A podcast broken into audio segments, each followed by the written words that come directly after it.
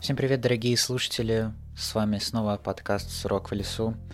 И сегодня вы услышите как раз-таки один из тех бонусных выпусков, о котором я говорил в конце первого сезона. И это история человека, который пережил через многое, который решил нам рассказать об этой истории.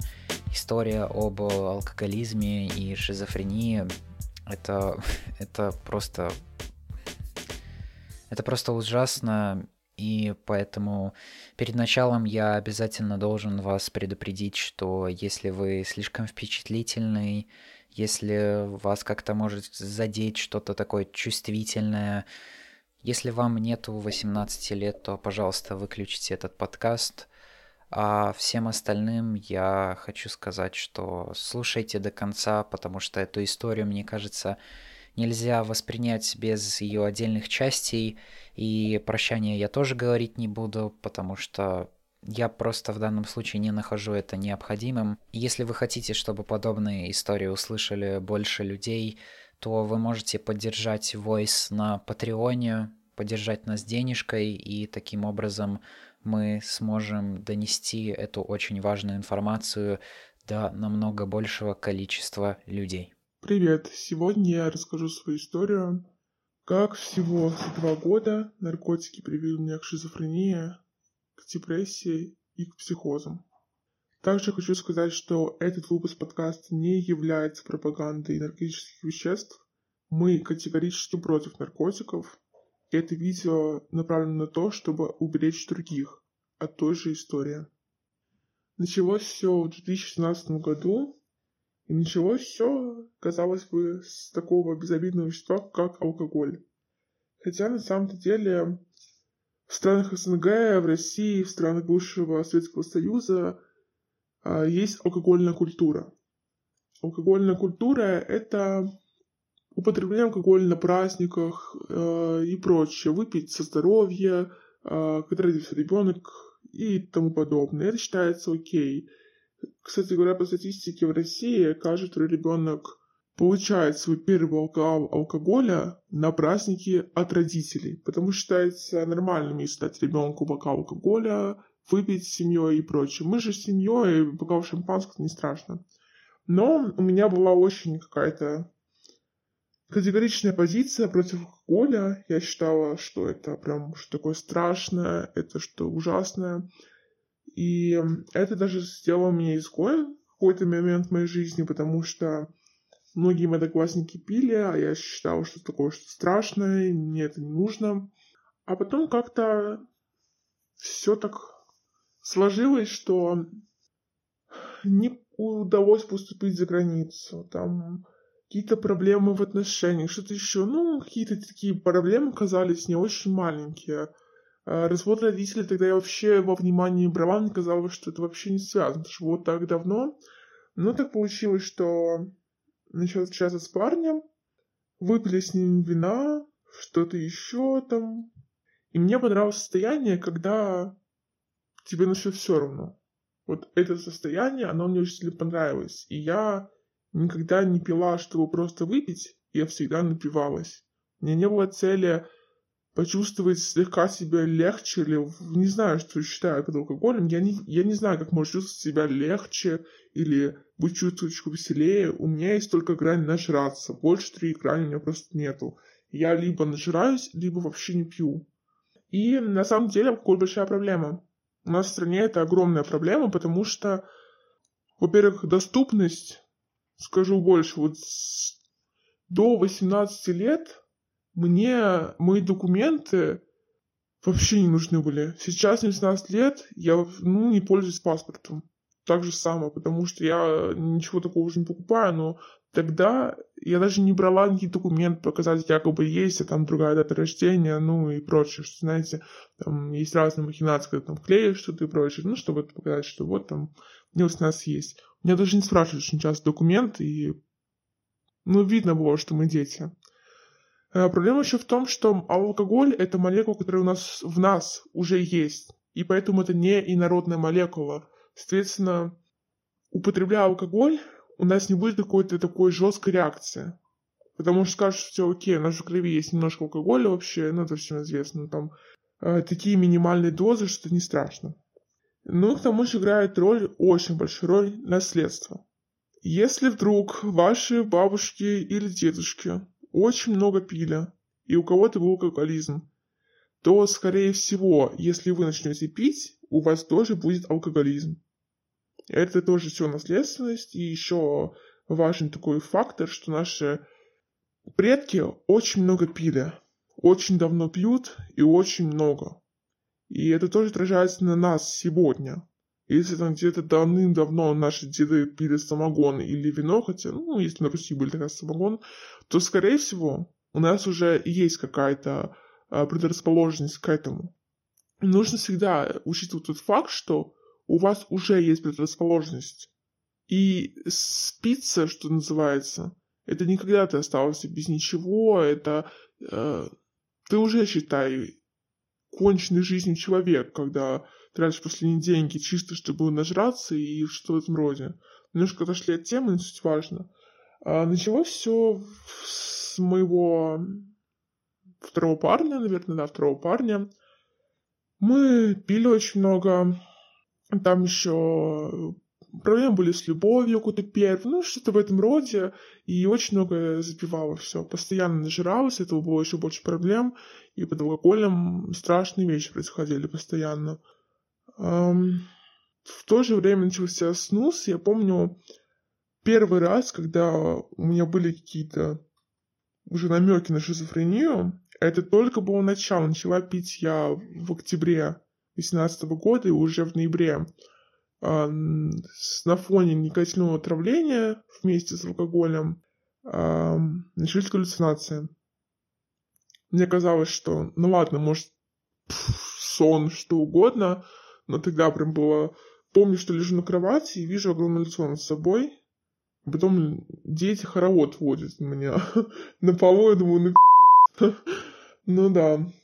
И это был, наверное, первый такой звоночек о том, что мне не стоит, наверное, точно пить алкоголь и точно употреблять никотин. Что-то это мне не подходит, несовместимое. Еще мне всегда было много хуже, чем другим под алкоголем. У меня был мой друг, он сейчас активно спивается.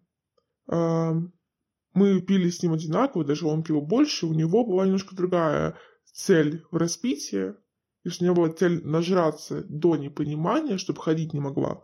У него была цель нажраться этого состояния, когда ты будешь блевать. Потому что ему нравилось состояние, когда ты вот-вот начнешь блевать. И ради этого он нажирался, как я. А, честно, вот у меня еще был такой момент, что я очень много занималась спортом. У меня было расстройство, поэтому для меня мое тело много значило, учеба много значила, очень много училась, и тут 10 класс, все. Я больше не учусь, ничем не занимаюсь, мне на все плевать. А набрала тут год 10 килограмм, кстати говоря, только и употребляла алкоголь.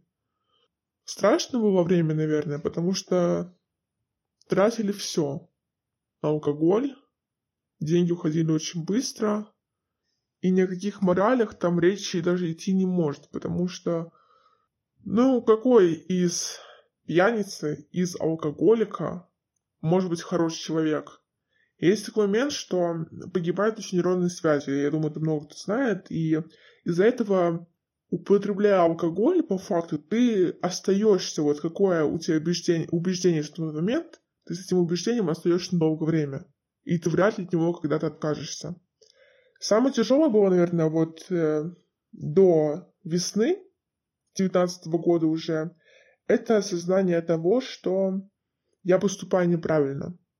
У меня были очень серьезные ценности. Я всегда думала, что не буду пить, и для меня это было гордость, что я за столько лет ни глотка не съел алкоголя, а тут бац и все. И было тяжело понимать, что я не справилась, что вот я переступил как бы через себя. Это как роман Достоевского «Преступление и наказание», как бы до, добро и зло, хотя эти понятия я очень не люблю, стараюсь избегать, они как-то, там грани нету между ними. И они между собой постоянно встречаются, меняются местами, они ходят нога об ногу. Но, наверное, самое интересное началось уже в феврале 2019 года, когда половину учебного года мы просто пропили. Эм, нам было плевать на все. У нас были уроки, мы уходили после второго урока, шли пить на квартиру. Э, заканчивая уроки, мы шли пить. Мы пили в школе, мы пили везде. Мы очень много пили. Я даже не помню, чем мы еще занимались, кроме вот распития. Наверное, ничем. У нас любая поездка сопровождалась распитием. И в феврале однажды сильно перегорела я и почувствовала, что не могу ничего делать. Прям вообще не было сил ни на что, ничего не хотелось, и я просто неделю лежала дома, не хотела ни с кем общаться, и это уже был звоночек, что, наверное, стоит остановиться.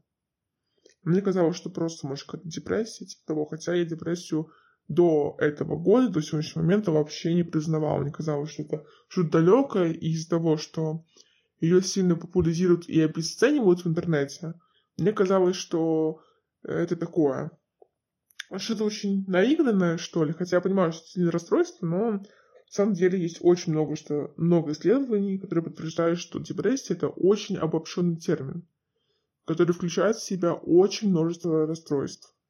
Um, ну, были, конечно, попытки еще самовыпил какие-то, но это тоже состояние алкогольного психоза, когда ты уже понимаешь, что все там, жизнь кончена, и каждый раз еще напивалась и рыдала. Рыдала вообще любую фигню вспоминала, лишь бы порыдать. Но могу сказать, что из того времени хорошего не помню ничего. Моя жизнь моментально сменилась на подъезд.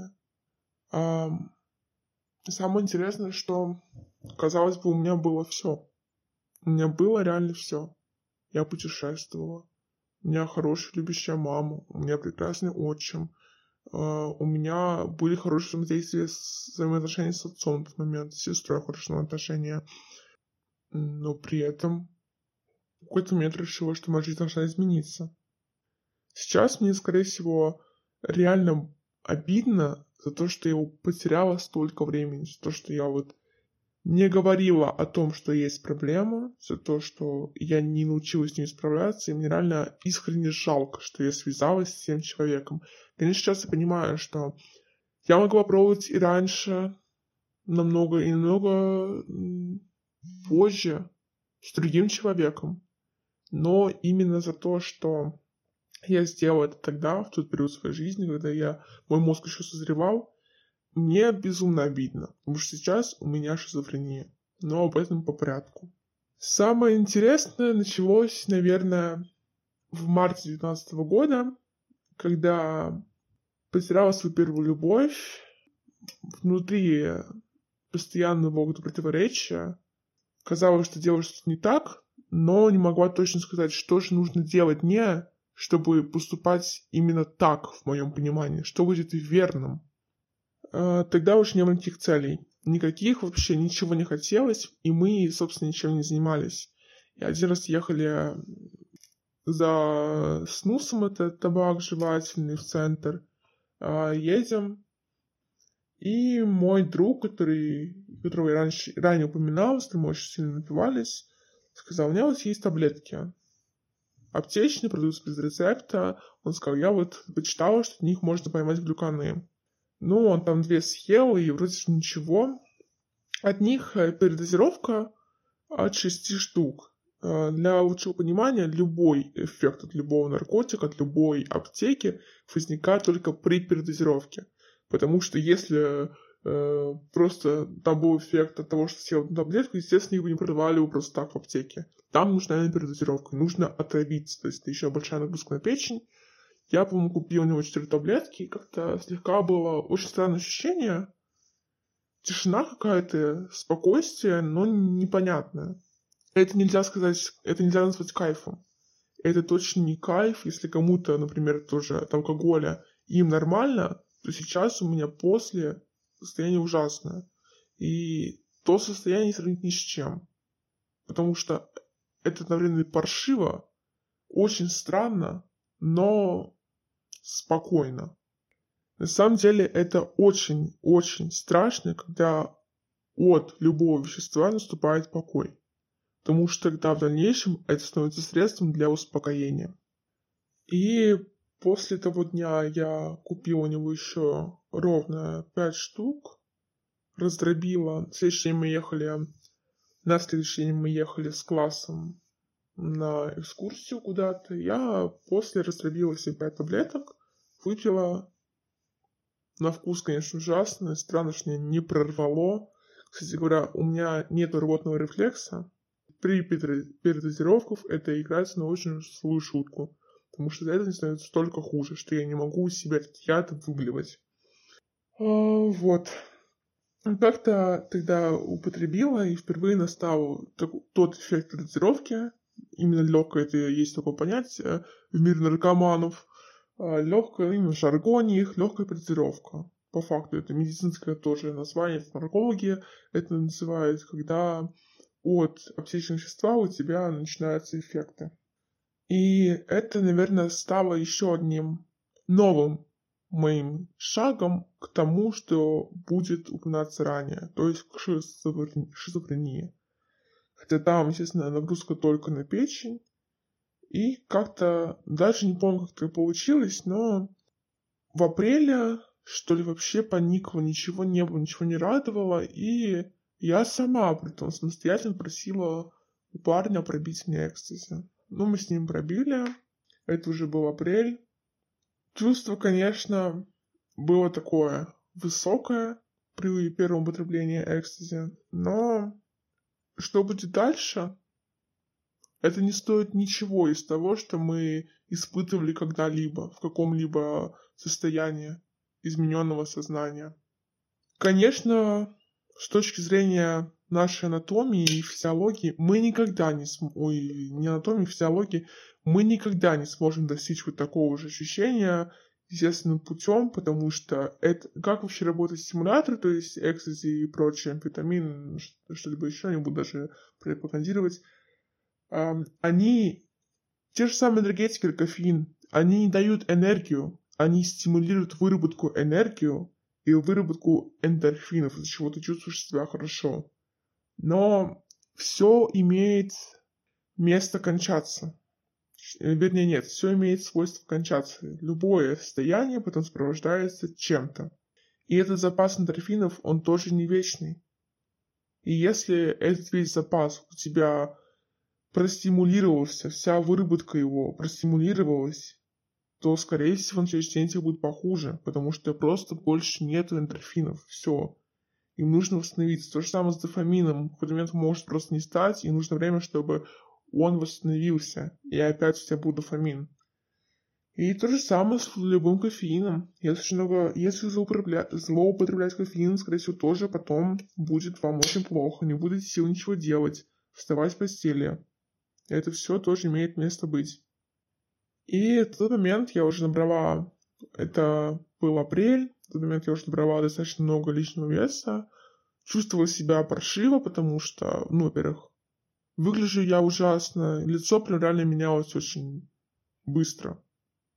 Мы были постоянно отекшие, потому что постоянно очень много пили. У меня отек с лица не слезал, мне кажется, полгода точно. Постоянно отекшее такое лицо, там, я с косметикой выглядела ужасно, помято и ужасно.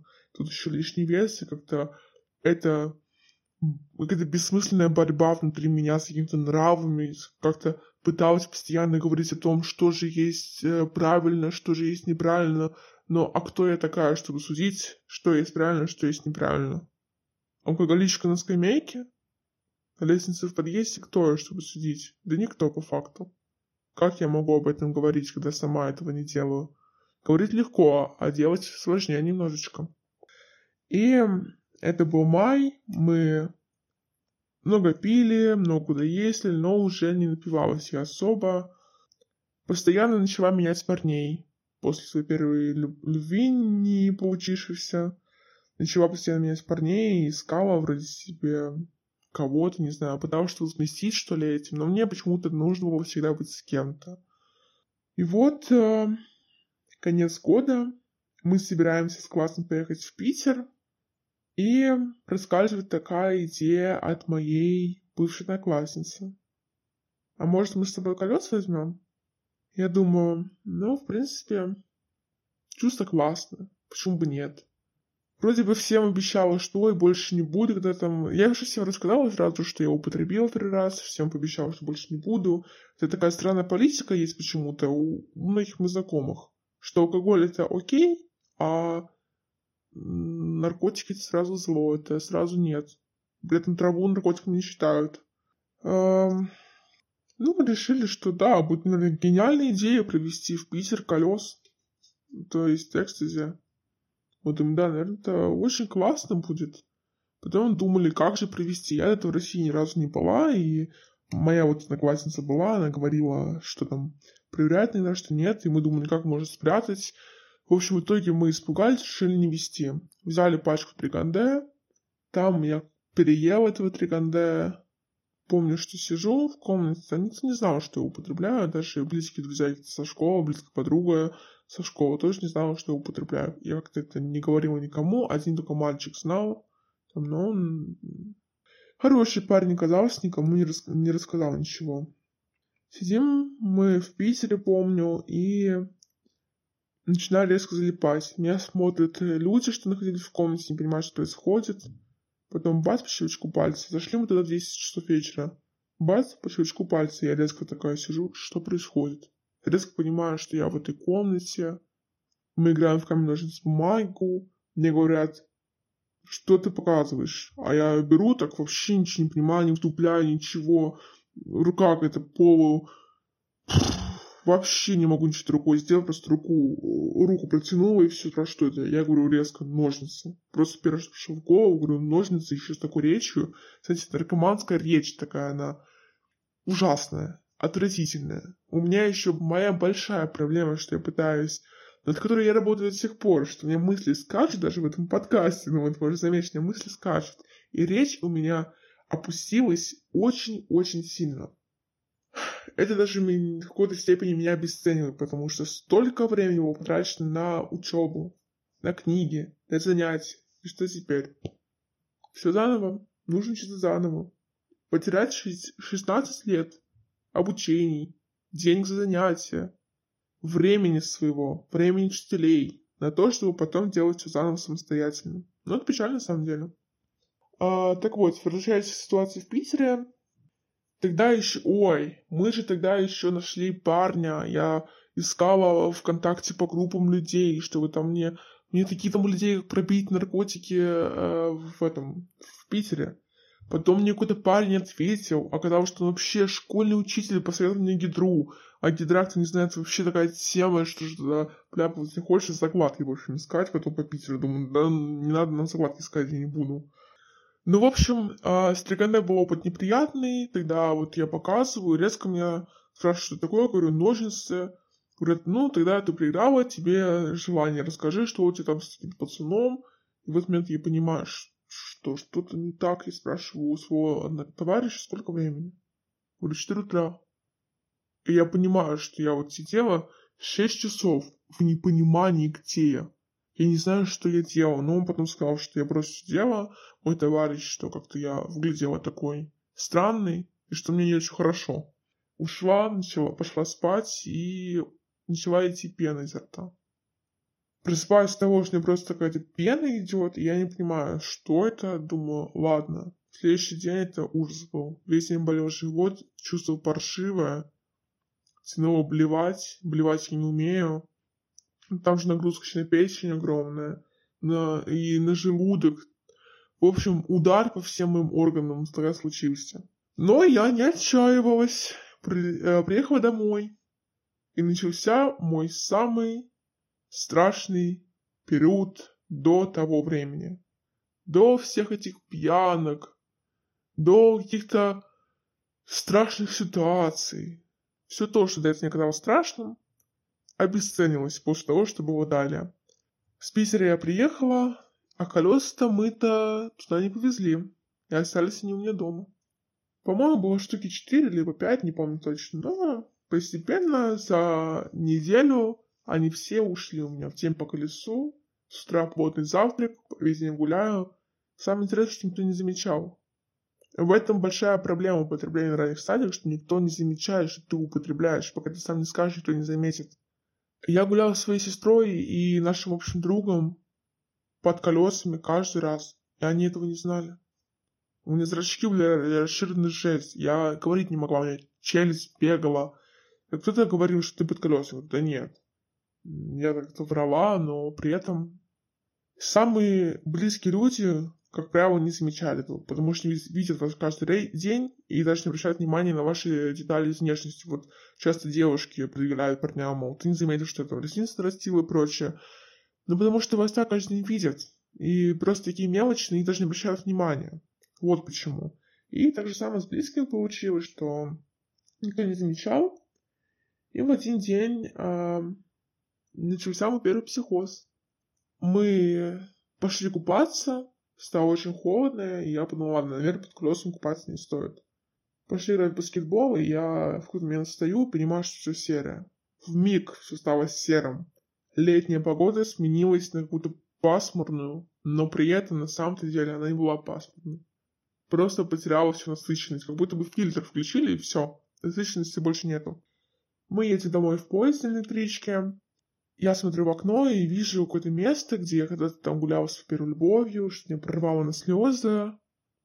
Я их держала до дома, приезжаю домой и начинаю плакать. И плакала не просто 7 часов. Я вообще не знала, что такое возможно, ну, допустим. И потом начала накрывать резкая паника. Непонятно, чем она была спровоцирована, на фоне чего эта паника, но началась резкая паника. Я вижу очертания людей в моей комнате. И я думаю, что у меня крыша реально едет или что, я не понимаю, потому что э, стимуляторы, они, как правило, не видоизменяют сознание. На то они стимуляторы, они стимулируют выработку энергии, но они не видоизменяют твое восприятие мира. И это оказалось не странно, потому что это, ну, не что-то из галлюциногенов. Почему-то так. Может, конечно, еще очень большое большая проблема вообще наркотиков в том, что ты никогда не знаешь, что ты именно употребляешь. Ты никогда этого не узнаешь. Я скажу больше, у нас в Риге эти колеса сами делают. У нас в Риге амфетамин ребята делают. И вы никогда не узнаете, откуда он. Есть такой сайт Экстази там якобы есть про все колеса, про все виды, про все это написано, сколько там миллиграмм и прочее. Но правда-то правда в том, что пишут там производство в Швейцарии, где-то еще, часто это Швейцария и Нидерланды. Но на практике это Польша. На практике какие-то пацаны в подъезде мешают формы, чтобы дома мать не заметила, что ты это присыпаешь какую-то, какую-то яркую порошок в формочке. По факту это просто так берут и все. И это я еще молчу, что-то добавляют. Есть очень интересный факт. За это время пока я был в этом мире наркотиков, познакомилась даже с наркодилерами, с третьими руками в Риге. Это люди, которые принимают, то есть первые руки те, кто принимают, принимают за первыми наркотиками, раскидывают по партиям, вторые руки раскидывают третьим, и те вот третьи руки раскидывают еще следующим людям, и так постепенно все раскидывается до самых малых бизнесов, наверное. Хотя это, опять же, не бизнес, это временная просто работа, которая сопровождается страшным риском, и чтобы вы понимали, почему-то все думают, что всегда можно откупиться, если ты если много денег может купиться. Нет. Есть, ребят, девушка, посадили этим летом. У нее на карте было более 300 тысяч евро. Не откупилась. 2000 евро, ой, 200 тысяч евро предлагала. Не откупилась. Настолько все строго на самом деле. Это чисто фортуна, если вас отпустят. Шанс, что тебя посадят и возьмут за жопу очень большой. Даже с травой могут просто запугать, мы если ты не знаешь законов, могут просто запугать и все. И возвращаясь к психозу, я понимаю, что по факту это не глицоген был, это что-то было э, из э, синтетики, это что-то из стимуляторов, поэтому непонятно, что происходит. А паника-то усиливалась, слезы прекратились, и я пыталась лечь спать. Я ложусь на кровать, включаю свет, и по моей комнате ползут люди. Я живу на высоком этаже достаточно, скажем так, выше четвертого, и вижу, что ко мне в окно ломятся какие-то черти. И я сижу, сейчас и понимаю, что, конечно, да, жесть. Тогда это была страшная паника, Какие люди, какие люди ко мне в окно ломятся. Это в углах комнаты ползут, из-под кровати вылезают. Думаю, что за шутки? Было очень страшно спать. Паника усиливалась, и спать было очень страшно. Каким-то образом, видимо, от усталости просто вырубилась, потому что двое суток подряд употреблять, бегать, очень много калорий, все это стимулирует энергия. Конечно, все, уже просто сил нет, ты истощен. Я просто вырубилась и приснился какой-то страшнейший вообще сон, не знаю, как такое может быть. Просыпаюсь я в слезах, думаю, ну все, типа, это уже что-то ненормальное. Лежу, и опять начинается то там кто-то ползет, кто-то что-то по стене, по стене лезет, и думаю, что происходит вообще. Но крыша реально едет. Крыша едет. В тот момент я понимаю, что едет крыша. В прямом смысле этого слова. Потому что это не окей. При этом я не остановилась. Я до конца все пять колес съела. Затем я подумал, что все, нужно заканчивать, нужно останавливаться.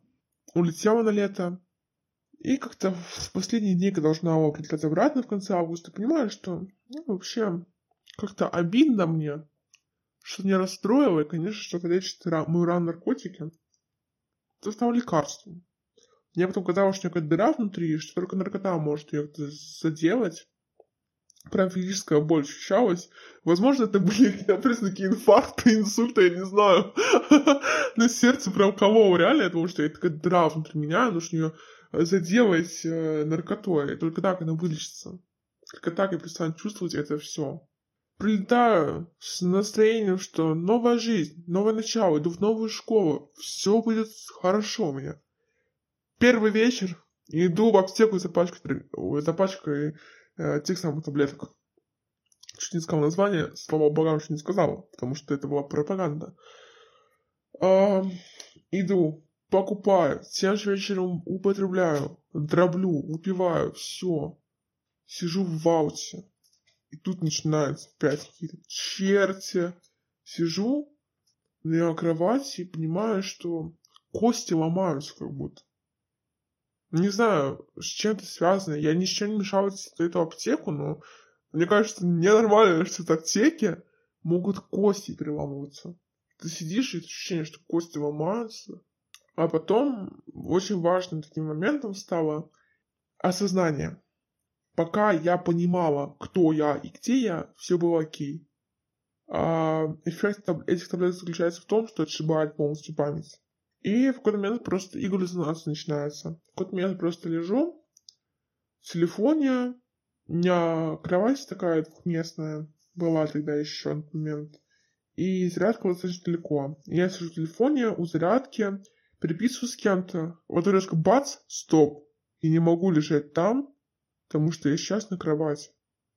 Вот пока я могла сказать себе, стоп, я не могу сейчас быть на кухне, или я разговаривал с своим папой, я говорю себе, стоп, я не могу разговаривать с папой, я же сижу сейчас на кровати, как я могу этого, это делать? Вот пока я это помнил, все было хорошо. Потом просто все, отключаешься, видишь какие-то страшные вещи, ты то там, то тут, то там, то тут, рук нет, ног нет, потом появляются кости, ломаются, не знаю, взрыв мозга, не понимаю, что происходит. А потом пошли опять экстази в ход. И тогда вроде прошло все более-менее без последствий, кроме того, что я кому только можно что-то наговорила. Но, в принципе, все прошло без последствий таких серьезных. Потом два дня, опять же, это какая-то мини-депрессия, не знаю, что было. Но просто лежишь, восстанавливаешься. И два дня ты как овощ. Новая школа, около алкогольного магазина. В моей новой школе почему-то есть такое негласное правило, что бухать как, чер... как черт – это нормально, а если ты покружишь траву, то наркоман. Они все очень против наркотиков, именно потому что в этой школе такая позиция какая-то, не знаю, прям у всех такое. Но при этом все бухают каждый день. И мне кажется, я даже так прикидывала, и я даже изучал этот вопрос. На самом деле, даже наркотики во мне побудили интерес изучать их больше. И после этого даже хотел стать наркологом, но сейчас уже этой идеей не так сильно горю. Но могу сказать, что нарколог это будет очень востребованная профессия. Сегодняшними темпами она будет очень востребована. И вот в новой школе мы стали очень-очень часто выпивать. Мы прям очень много пили, на уроках пили, во время уроков, между уроками. Среда не очень, честно скажу, но не суть важно. Отдых в Испании, и как-то не, не хватает ни драйва в жизни. Прилетаю с Испании и думаю, а не взять ли мне колесо? И тут начинается новая история. Но к ней нужно сделать небольшую ремарку. У меня была еще очень категоричная э, позиция против экстази изначально, потому что мой лучший друг со школы, у которого ушел после 9 класса, эм, начал их употреблять. Каждый год летом я улетаю, потом прилетаю, и вот в очередной такой год я прилетаю, мне говорят, что он употребляет что-то, какие-то наркотики. И я такая маленькая скромная девочка, думаю, ужас. Что он употребляет? Кошмар. И я видел, как человек меняется. Он похудел, скулы впали, все. Он не тот. Все, его человека больше нет. У наркоманов вообще ничего нет, у них нет никаких моралей. Я за жизнь столько не врал, столько врала за эти два года. Мы с ним потом употребляли и врали друг другу, хотя оба понимали правду. Зачем мы это делали, непонятно. И еще очень интересный факт, что изначально мое состояние, когда я поддалась искушению и выпила первый раз алкоголь, а моему плохому состоянию еще сопутствовал именно этот парень. Мы с ним были лучшими друзьями, у нас был общий друг, которому я очень сильно симпатизировала, мы пытались связать отношения, но как-то я потом начала думать, ой, я же на самом деле этого не люблю, ну, всякая такая фигня, это, не знаю, сейчас мне кажется таким несерьезным, тогда мне казалось, что, ой, мне же нет истинных чувств, как моих первой любви, все такое, ой, все не могу, Короче говоря, все. Тогда я сказал этому парню, извини, нам лучше с тобой э, будет по отдельности. И наш общий друг сказал мне, что я поступила очень некрасиво, и что он больше общаться со мной не хочет. Ну, и мне тоже было как-то обидно, что а что я такого сделала. Послушала себя и потеряла еще лучше друга заодно. Ну, было неприятно, конечно, но не важно.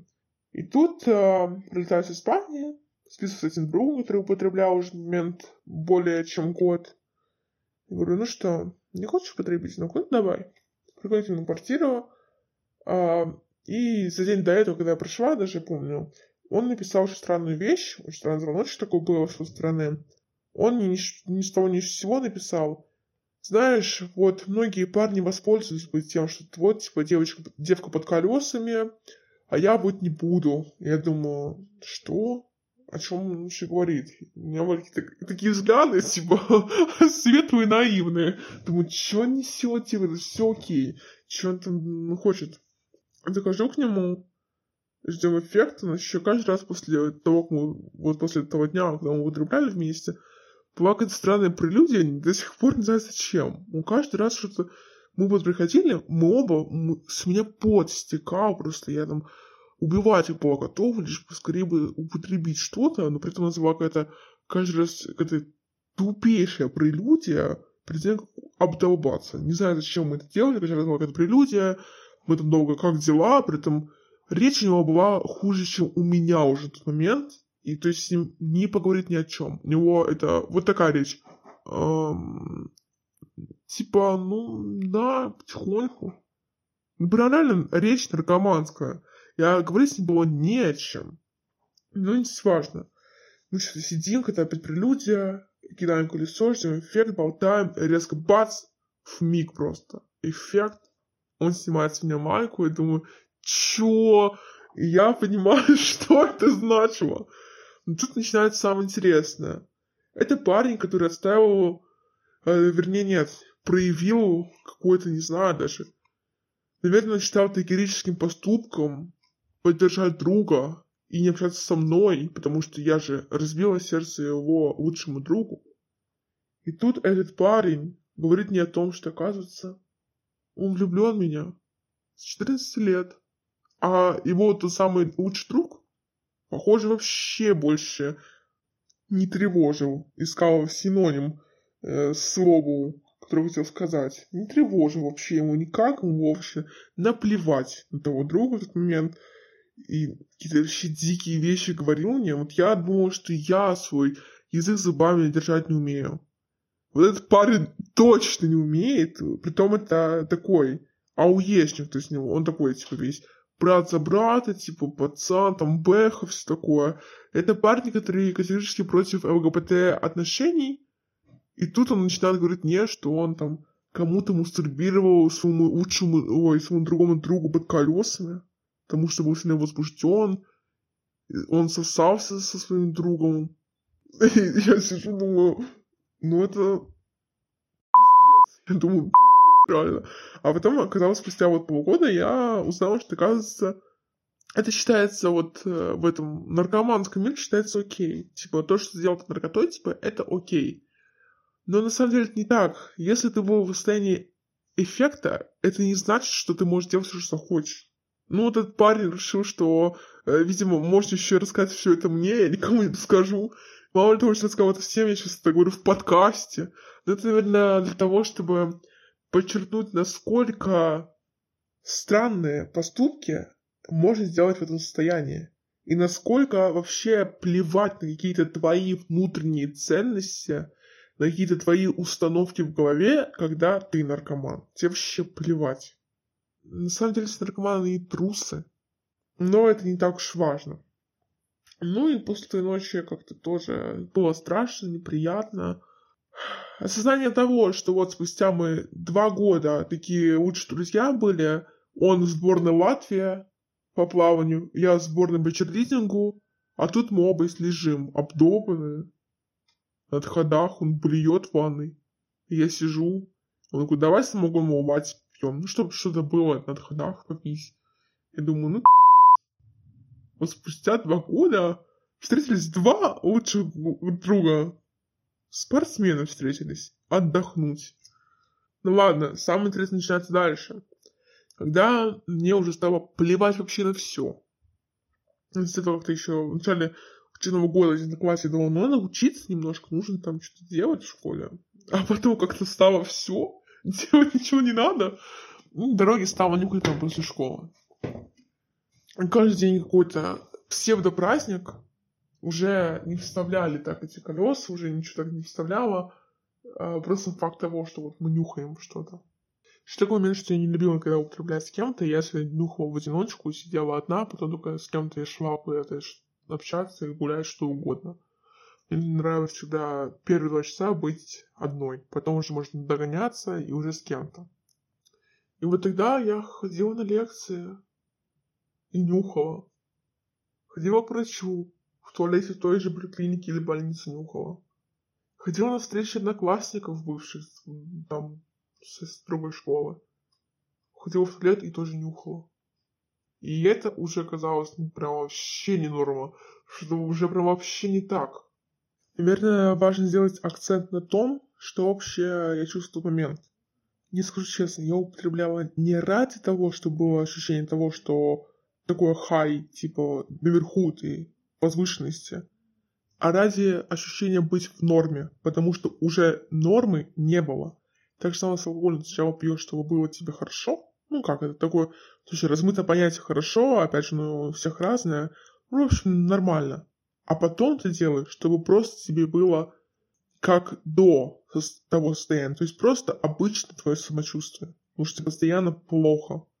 И это чувство провождало, вот, наверное, все два года, что постоянно плохо, и ты нюхаешь, просто чтобы было нормально, а не хорошо. Уже не было понятия «хорошо». И уже толерантность э, появилась, то есть уже не было никогда такого типа «вау, офигеть» чувства, как в первый раз. Никогда уже не было. Все. И не будет. Но стоит учесть тот факт, что если постепенно говорить о проблемах, их можно будет избежать. А я еще никому не говорила. Я же знала, что потеряю много друзей, если это буду употреблять. Короче, в том году мне вот настолько было плевать, что ходил на свидание с какими-то парнями. Мне вообще плевать. И я там тупила, там, ну, полили часто. Часто друзья отворачивались, много друзей потеряла, все. Но, с другой стороны, я сама понимаю и понимала, что это крест человек, если все, если он употребляет, что это крест. Ну, ты вряд ли ему поможешь. Никогда не нужно пытаться помочь. А, именно... Нет, помочь надо пытаться. Имею в виду, что не нужно помогать словами по типу «не надо там это делать». Не нужно а, пытаться именно помочь бросить. нужно создать такую среду, чтобы человек мог сбросить. Как можешь близкому э, бросить наркотики? Есть очень классный канал Муха-8. Э, там бывший наркоман управлял 14 лет своей жизни, он рассказывал о том, как можно посопутствовать э, тому, чтобы человек отказался, чтобы ему было легче. Но чем больше вы говорите, что вас расстраивает, что вы не с ним общаться, что эм, мол, хватит, зачем ты это делаешь, это вообще не мотивирует. Наоборот, это подталкивает на то, чтобы скрывать потом от вас употребление. Скорее всего, потом они будут об этом говорить, что вы употребляете, пытаются, будут пытаться скрывать всеми способами.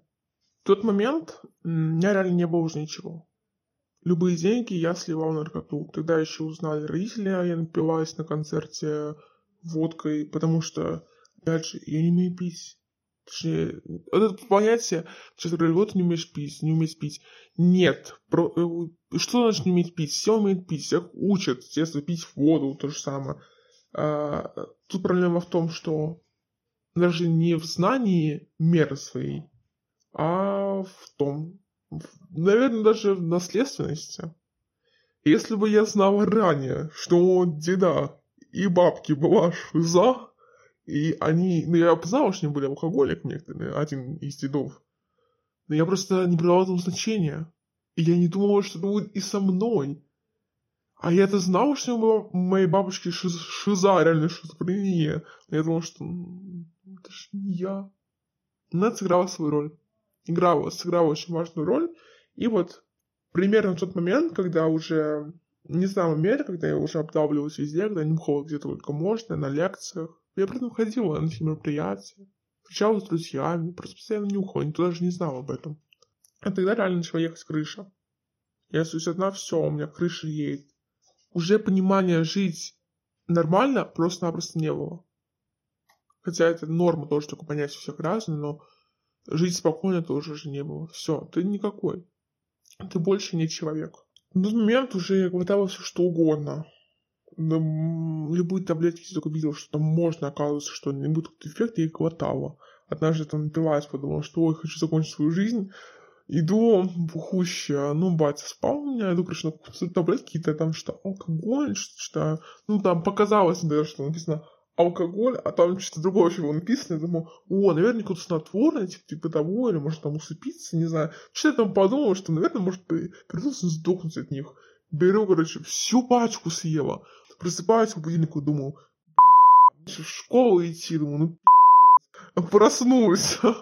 Ну, собираюсь в школу, потом говорю сестре, ну, что случилось? Она такая, а что таблетки ты выпила? Ну, вот такие таблетки.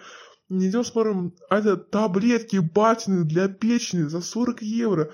Это чтобы лучше работала печень. 20 таблеток съела. Я думаю, класс. Да, конечно, История смешная, но факт того, что ему вообще плевать, что употребить, это печально. Жалко батю, блядь, дорогие были. Кстати, он, похоже, заметил, что не пропали, но не важно. Возвращаясь этих моих шуточек, к тому же упорно то, что же вообще все это время происходило. А происходила полная деградация. Я слова забывала, я людей не слышу, у меня ухудшился слух, зрение, э, память, и я вообще молчу. Я ни слова сказать не могла нормально. Я спрашивал на полном серьезе, как пишется слово бетон. Я не знал, как бетон писать.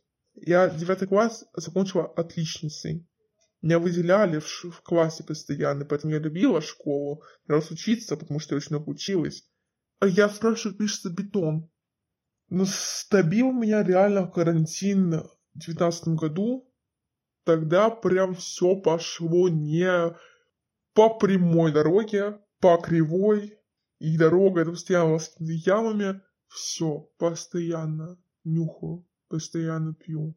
Все, меня больше как личности нету. Я пыталась там, с друзьями ездить на велик кататься, что еще там делать с какой-то компанией, но при этом постоянно все сводилось к тому, что я нюхаю.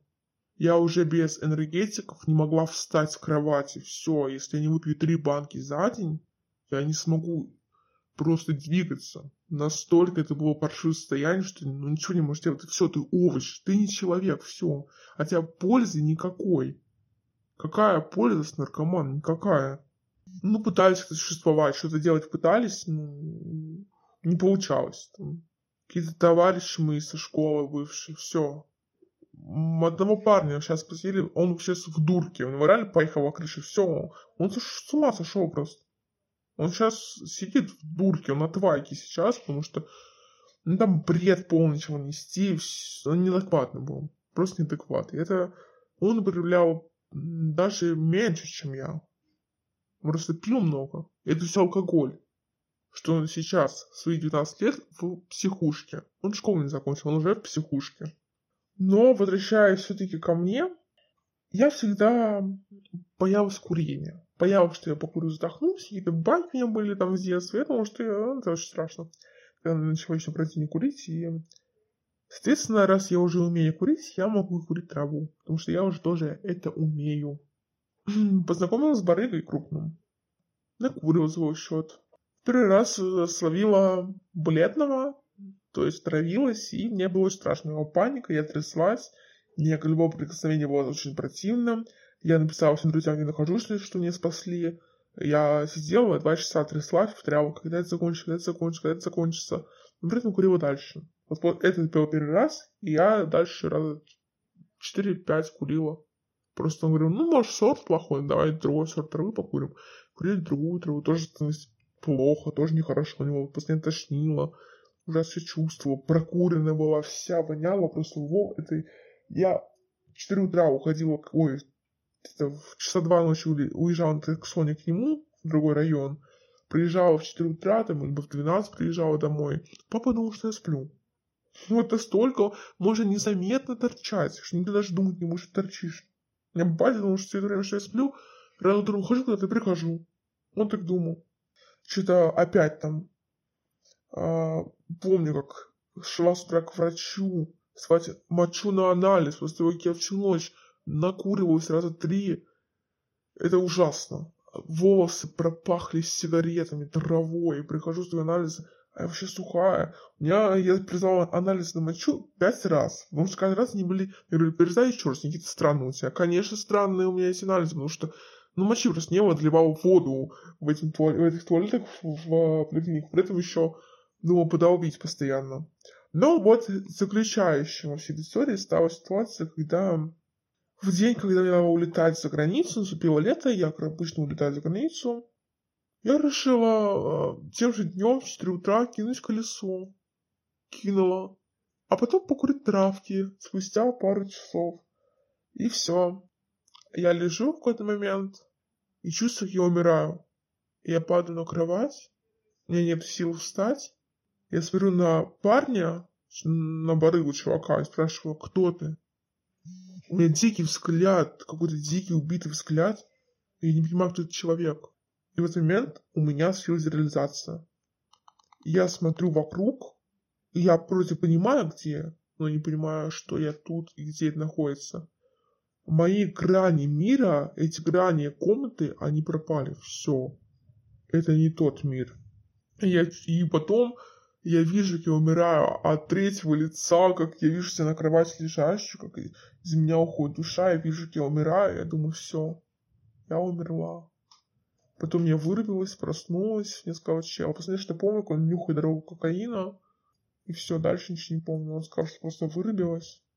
Я приезжаю домой, смотрю на себя в зеркало, меня впали так скулы за ту ночь, и я понимаю, что это не я. Это я в зеркале, другой человек. И тут я вспоминаю, ага, так я же умерла. Это ж не я. И тут э, собираются же улетать, там я заниматься ногтями, мне маникюр красивый, делала, они там были ногти, что Я говорю ей, а я умерла сегодня ночью. Она такая, что за бред? Что? Ну, она у меня такая, если не очень сильно. Что за бред? Какую умерла? Я говорю, ну, умерла я ночью сегодня, умерла, я мертвая. Он говорит, ой, все, не говори эту чушь, и дальше молча пилил ногти, все. А я-то понимаю, что все, это не моя сестра уже. Все, у меня нет.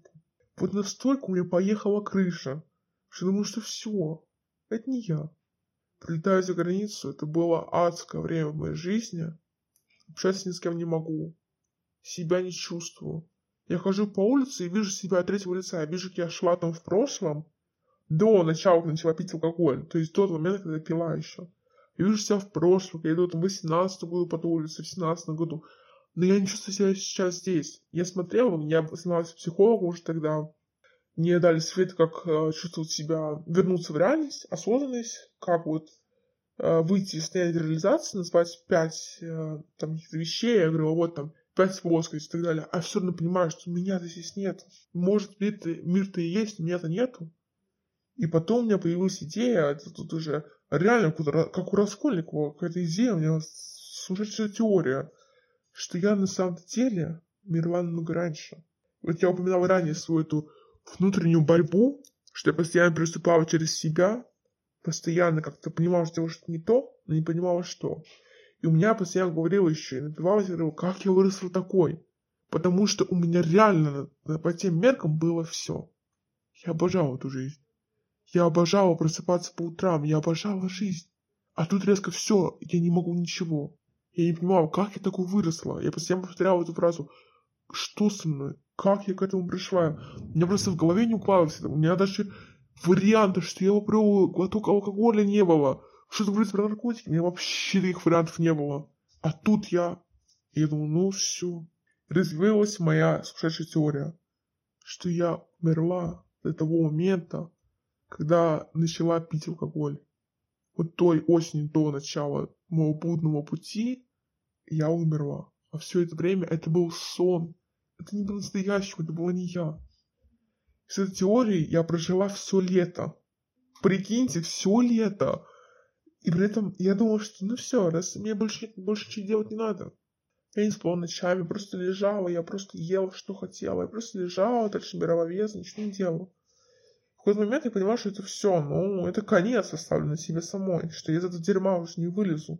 Это было ужасное состояние, когда ты же не то, что жить не хочешь, ты встать с кровати не можешь. Страшно было, что я умру просто так, ну, потому что бешеная доза кофеина, там, 6 банок в день энергетика, это было нормально. Это было, чтобы просто существовать. Просто чтобы ходить можно было. И я поняла, что я в дерьме помню, что я просто в дерьме оказалась всего лишь за год. Я в таком дерьме. За год. Не... Э, точнее, вернее, даже будет сказать, что за год периодического употребления, так-то за два года. Я уже в такой яме нахожусь, что я не чувствую себя. Я думал, что я призрак, думал, что меня люди не видят. Ну, крыша реально ехала. И я начала заниматься спортом, просто каталась на велике очень много, там, по горам, пальму, все такое красиво катаешь, вроде, виды такие завораживающие, а меня-то нету. Вроде такая красота, а я-то не тут. Ну что за бред? Это реально теория э, сумасшедшего. Начала много учиться. Десятый класс, все, как-то немножко выпили. Ой, двенадцатый класс, выпускной, надо готовиться к экзамену. А, ну, как-то пару раз еще выпили, и Потом карантин я поняла, что нужно кардинально меняться. И у меня вышло. Только, конечно, все это... Сейчас я скажу далее, что у этого всего есть свой след. И до конца моей жизни у меня будут последствия за эти два года. Они будут преследовать меня до конца моей жизни. Все просто так это мне не сойдет с рук. Я начала заниматься спортом опять, очень много учиться. Участвовать везде только можно, на всех лекциях. Сейчас, э, наверное, даже кто-то поймет, кто я. Потому что, ну, не знаю, речь, наверное, шуточки мои.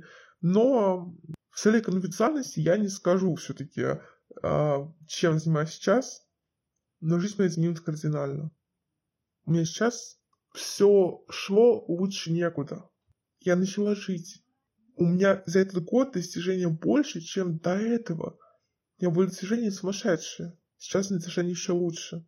На уровне предпринимательства, на юридическом уровне. У меня достижения в сфере образования не просто в школе, а больше, намного больше. И это все только потому, что я отказалась. Но а, все не сошло просто так не с рук. И в один момент а, я выпила со своим другом со школы. И, казалось бы, выпила немного.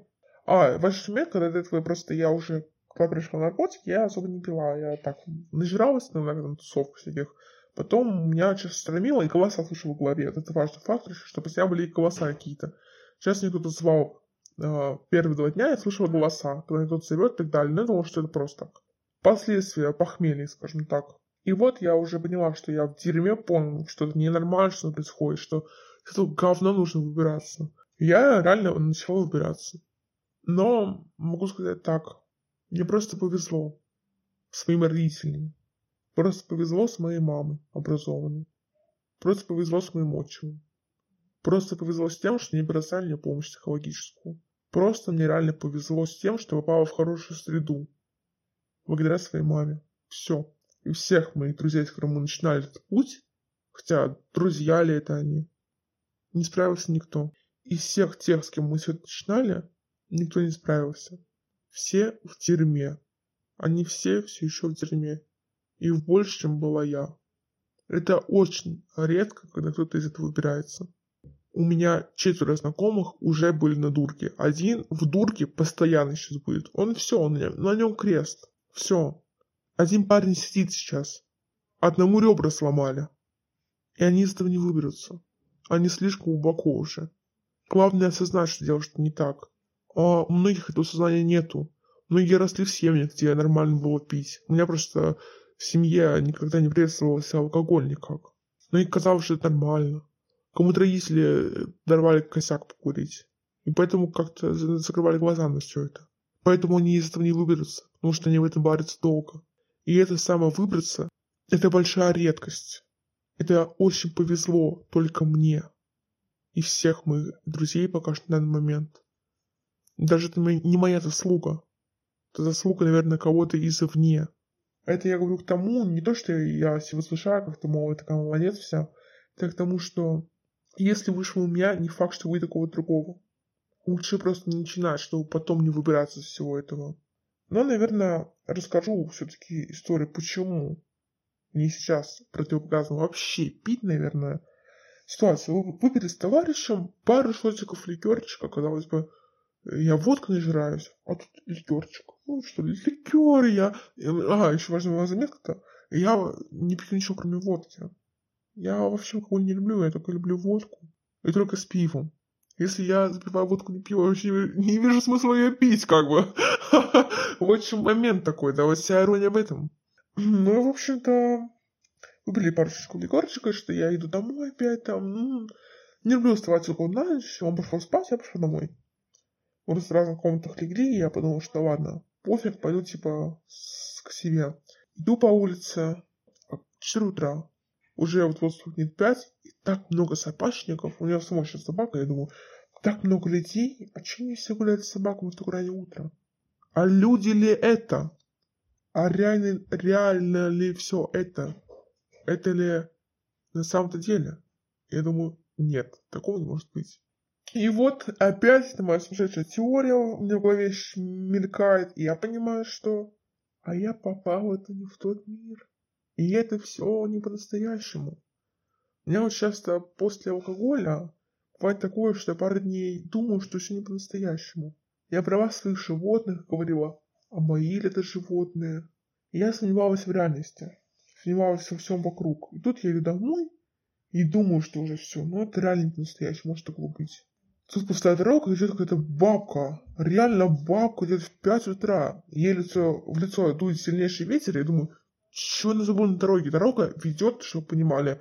Но дорога такая достаточно отдаленная, и там, ну, не знаю, гуляла ли она там, либо просто, не знаю, куда просто, я даже не могу представить, куда можно идти по этой дороге так рано.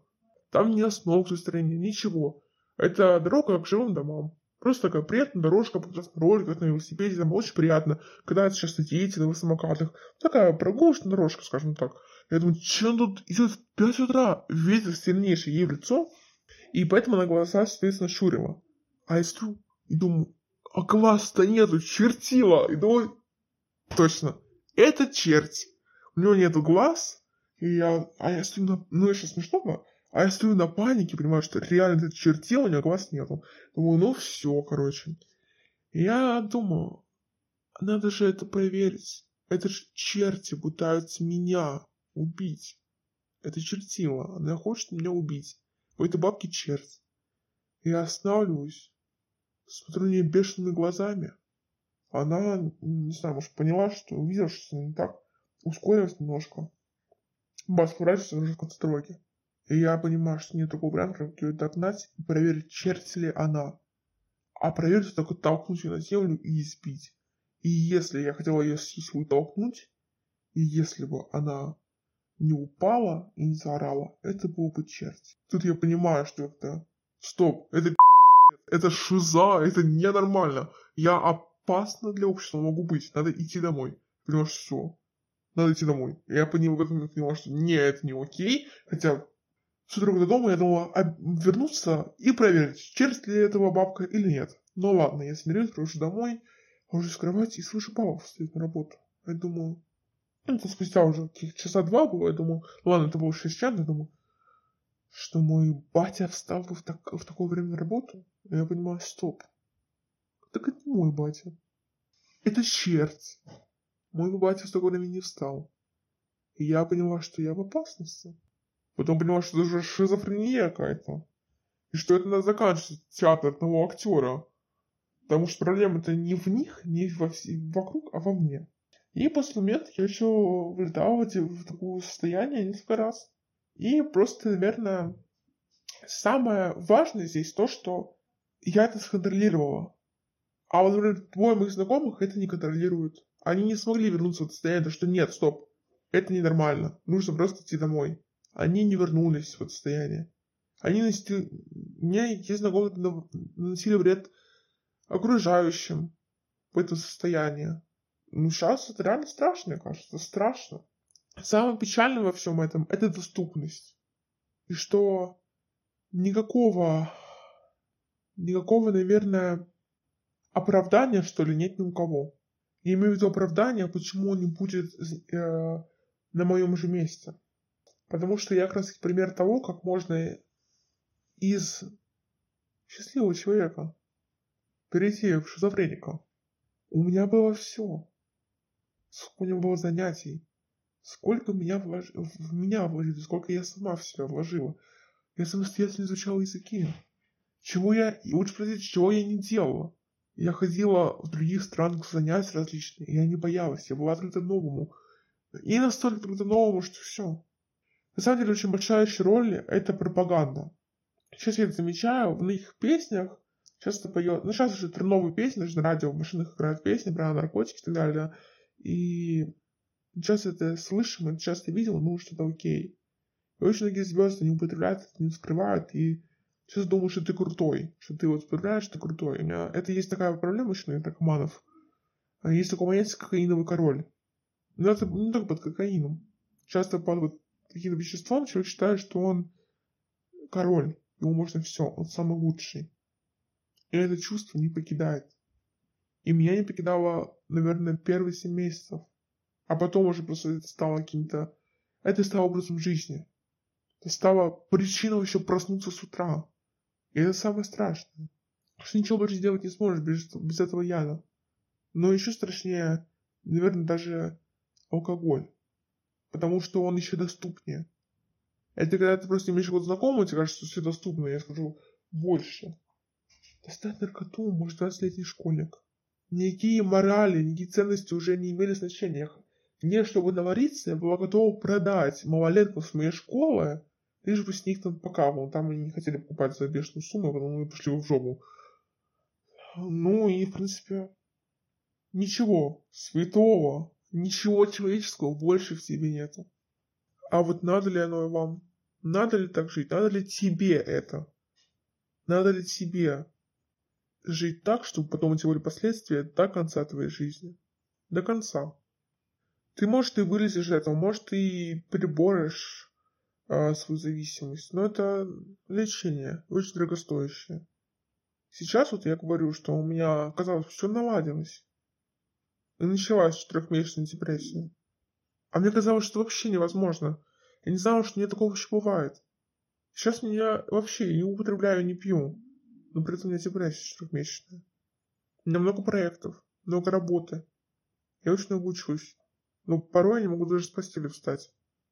И это одно из последствий, когда все казалось бы хорошо. У меня, я скажу больше, тот самый парень, моя первая любовь, с которым напивалась, он сейчас, мы сейчас, сейчас вместе. Прикиньте. Вот настолько сейчас все казалось бы хорошо, Но последствия, они, это, я считаю, только самые мягкие последствия в начале моего пути. Да у меня в лет 70, если доживу, конечно, у меня крыша поедет. И самое интересное, что многие наркоманы почему умирают так рано? Не из-за передозировок. Даже когда они бросили, они все еще умирают раньше других людей. Из-за сердечных приступов, из-за инсультов. Потому что, во-первых, сердце очень слабое, это же большая нагрузка на сердце, кофеин, все стимуляторы, это большая нагрузка на сердце. Любая передозировка, нагрузка на печень. Иммунитет падает моментально. У меня... Я не помню вообще, чтобы у меня сопли проходили. У меня постоянно были сопли в горле. У меня реально вот сейчас впервые нет такого количества соп... соплей. Последствия, они будут всегда. Они будут от всего и, скорее всего, надолго. Даже если вы просто бавились, даже если вы просто пили, последствия будут до конца вашей жизни. И, скорее всего, это будет проявляться даже в алкоголизме. Что если вы пили сейчас, вы, ну, вряд ли вы перестанете пить. Рано или, поздно все равно выпьете. Если вы курили, вы рано или поздно покурите еще раз. Ну, так оно работает. Это зависимость. Самое важное – это говорить. Самое важное – это говорить о своих проблемах и выговариваться. Это реально помогает. Важно, реально важно пойти в Young Folks. Это реально важно, чтобы избежать этого. Меня поразила ситуация, когда была с ребятами с Young Folks, где в целой конфиденциальности не скажу где, и девочки там слушали музыку такую, и одна из них сейчас выливает посты, где такие таблетки, психоделики, ну, в таком стиле психоделиков, я думаю, она при этом не потребляет. Но это прямой путь туда. Когда ты считаешь это крутым, это прямой путь туда. Ну, не знаю. Нужно бороться с пропагандой, и нужно общаться с людьми, которые что-то достигают, чтобы ты тоже этого хотел достичь. Чтобы ты видел, как другие люди решают задачи. Важно уметь решать задачи. Важно что-то делать. Важно иметь что-то такое, что будет тебя радовать. Мы все стали животные, нам очень важно общение. Чем больше мы общаемся, тем нам лучше. Если вдруг вы сейчас пьете алкоголь с своими друзьями, выпиваете на праздник, в этом роде что-то, важно понимать, что это с вами на всю жизнь. Важно понимать, что и ваши дети будут это делать. Даже если вы будете их от этого охранять максимально. Они рано или поздно попробуют по-любому. Но продолжат ли они, это уже другой вопрос. Попробуют, скорее всего, они точно. Ну, конечно, скорее всего, возможно, нет. Но, скорее всего, да. И если вы пьете сейчас, вы уже делаете вклад в то, что у вашего ребенка будет тяга к этому. Тяга продолжить, желание продолжить. Важно осознавать, что мы сейчас создаем детей, у которых будет внутри уже предрасположенность ко всему этому. Мы живем в мире, где очень много информации. Мы по статистике читаем сейчас больше информации, чем наши родители читали книг. Хотя, казалось бы, нас постоянно упрекают в том, что мы не читаем. Но мы листаем ленту и читаем в день больше текстов, чем наши родители читают по книге в день. Это большая нагрузка для, на, на наш мозг. Неврастения обеспечена всем. Всем. Сто процентов. Поэтому важно уже сейчас учиться, как с ней бороться. Важно сейчас учиться медитировать. Привычки, которые мы формируем до созревания нашей префронтальной коры, до нашего созревания нашего мозга до 25 лет в среднем, это в среднем, они остаются с нами на всю жизнь. Поэтому важно сейчас, пока не поздно, что-то менять. Важно сейчас начать делать что-то такое, что поможет нам в будущем. Важно как можно быстрее научиться решать задачи. Как можно быстрее научиться помогать себе, понимать себя, понимать, что мы чувствуем. Не до сих пор сложно формулировать мысли. Сколько я не работаю, сколько я э, не стараюсь, не учусь, ну, даже скажу одну информацию себе все-таки. Я выступаю публично очень часто. Я постоянно говорю на публику. Но при этом я все еще не могу говорить так же, как говорил до этого. И также четко излагать свои мысли. Я очень много работал в году, я очень много старалась, очень много училась, но при этом до сих пор не могу. Мне память не возвращается полностью с тех пор. Я даже не знаю, сколько потребуется времени, чтобы вспомнить хотя бы какие-то детали. На самом деле, подкаст получился не таким, как я его представлял, потому что я очень много чего забыл, что хотел сказать. И упор должен быть на то, что я чувствовал, но я даже не помню, что именно чувствовал. Это ощущение, как было страшно, как было ужасно, оно только первые два дня. Потом ты забываешь и употребляешь еще раз. В этом огромная проблема. Я очень надеюсь, что все слушатели этого подкаста, возможно, задумаются и переосмыслят свое отношение к алкоголю, к никотину. Это все небольшие трамплины. Если вы уже покурили сигареты, возможно, вы покурите траву. Если вы выпили алкоголь, возможно, вы будете выпить дальше. Если вы выпили... Вот есть еще такое понятие часто, что если мы пьем в ресторане, это не считается, что мы пьем. Но вы будете пить потом. И это вклад потом в наше же будущее. Вклад в вашу старость. Важно помнить, что любой кайф сопровождается болью. И любое молчание, любой страх сопровождается последствиями, поступками, которые навредят и вам, и окружающим. Важно учиться говорить о своих чувствах. Тогда вы сможете понимать себя. Вы сможете понимать, что вы чувствуете. Это очень важно при выстроении взаимоотношений. Говорить о том, что вам неприятно и что вы чувствуете. Не пытаться унять боль чем-то извне не пытаться уйти в игру, не пытаться пойти и прогуляться одному. Конечно, нельзя обсуждать, что вы чувствуете прямо после, после ссоры. Нужно, чтобы прошло время, и тогда, конечно, будет неприятно. Когда вы оба не на эмоциях. Хотя, может, вас и не двое. Но факт того, что нужно сказать после постели, это очень важно. Уметь говорить. Закончу этот подкаст верой цитатой. Мы говорили обо всем на свете, но не говорили о том, что мы чувствуем. Спасибо большое всем слушателям этого подкаста.